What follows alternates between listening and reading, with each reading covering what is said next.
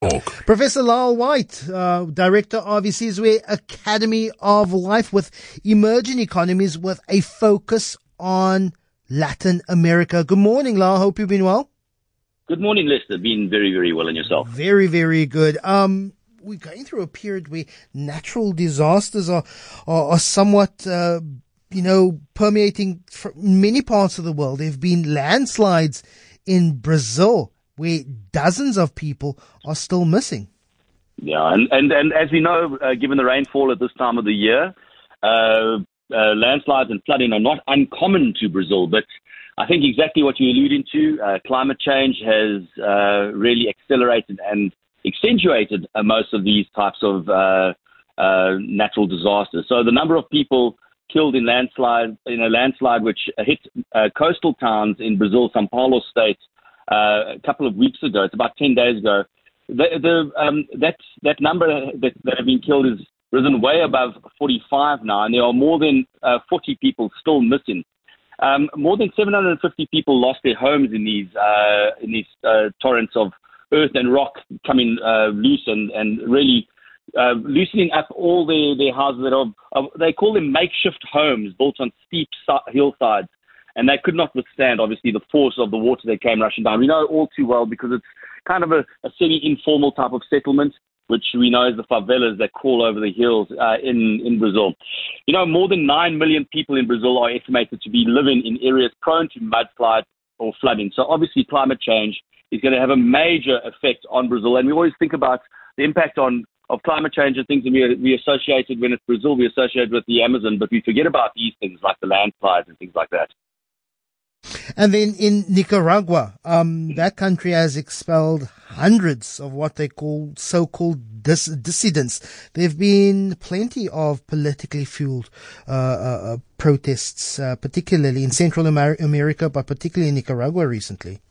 Yeah, this, and this is a fascinating story because it kind of it brings out uh, the critics of uh, of uh, uh, of uh, Daniel Ortega, um, critics that are apparently on the same ideological side as him. And we always talk about these ideological divides in Latin America. But a court in Nicaragua has just recently, last week, stripped 94 further dissidents of their citizenship, and among those are the which they, they they've declared them the traitors of the fatherland.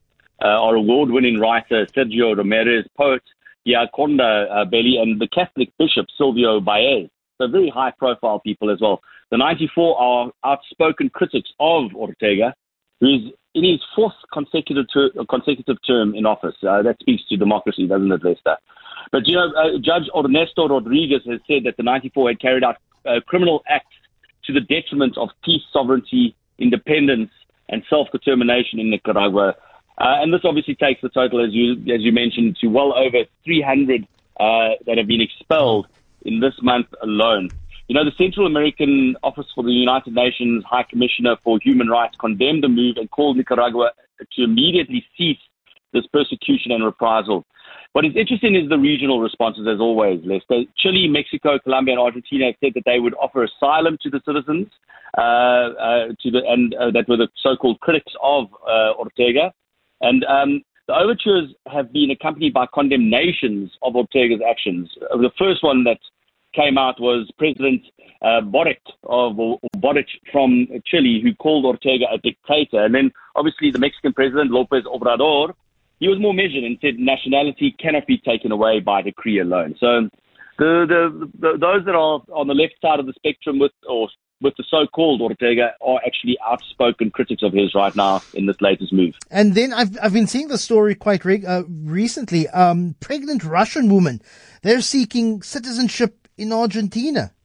Yeah, fascinating one because you know Argentina, which is in a, in a, kind of a perpetual state of crisis, often has Argentinians fleeing for Europe. But now we have Russians and pregnant Russians trying to gain citizenship in Argentina. And more than 5,000 pregnant Russian women have entered Argentina in recent months, including 33 on a single flight uh, last week Thursday. So the latest arrivals were all in the final weeks of their pregnancy, and according this is according to the National Migration Agency. It is believed that the women want to make sure their babies are born in Argentina to obtain Argentine citizenship, and then obviously they, by extension, become citizens as well. The number of arrivals has increased recently, and many suggest this is a result of the war in the Ukraine. Uh, Russians uh, can travel visa free to only 87 countries, whereas Argentinians have access to 171 countries visa free. So I suppose that's one uh, incentive to uh, change from Russian to Argentine in your And- citizenship. And during COVID and, and the lockdown, um, that pandemic muted celebrations at one of the most joyous festivals, noisy festivals over the last uh, few years. But it's back. Carnival is back in Brazil. The music, the dancing, everything that goes with uh, hedonistic pleasure. I, I once had an invitation to travel to Brazil um, during Carnival time. I, I wasn't able to make it, but from friends who've been, friends who've lived in uh, in Brazil, but particularly in um, Rio and and in Sao Paulo, it's an absolute joy. Carnival is back. Yes, Carnival is back, and it's um, and Leslie, if you get that invitation, take it up. It's definitely well worth it. it. Will change your life forever, as they say. But you know, it's not only in Rio de Janeiro that they enjoy the Carnival. Obviously, that's the biggest one and the most recognized one globally. And so this week saw the, or last week at least, saw the first Carnival since COVID nineteen restrictions were fully lifted across Latin America, and the parades across the region. And I think that's probably the emphasis, and maybe something to talk about. Uh, uh, were across the region were referenced uh, all over the place. And some, so some of those, just uh, some notable ones. In Trinidad, uh, the dancers in a, U- a United Nations sponsored campaign reminded the audience to get COVID 19 booster shots, which is interesting. In Colombia, the newly elected president and first lady joined the parade in the streets. And also, the carnival is a deeply political, obviously a social interaction, but deeply po- political or politicized at times. And we saw this obviously in Brazil, where Brazil, the Brazilian first lady, uh, they call her Janja Lula da Silva. Uh, she, uh, uh, they, she served as the symbolic godmother to one of the samba schools uh, that competed in Rio de, de Janeiro's official competition for the best parade. You know, the samba schools are hotly competitive and, and they contest uh, these these these big parades themselves. The samba school, or that particular one, included a reference to uh, former Brazilian President Jair Bolsonaro in the lyrics of its anthem and in a sequined script on a float called "Goodbye Capitan" or "Goodbye Captain," an, an allusion to uh, to Bolsonaro's former army rank and his nickname. So, obviously, as always in life in Brazil, it's social, but it's always deeply political. Samba de Janeiro. I hope to go one day. Lau White, really appreciate your time. Looking forward to chatting to you next week.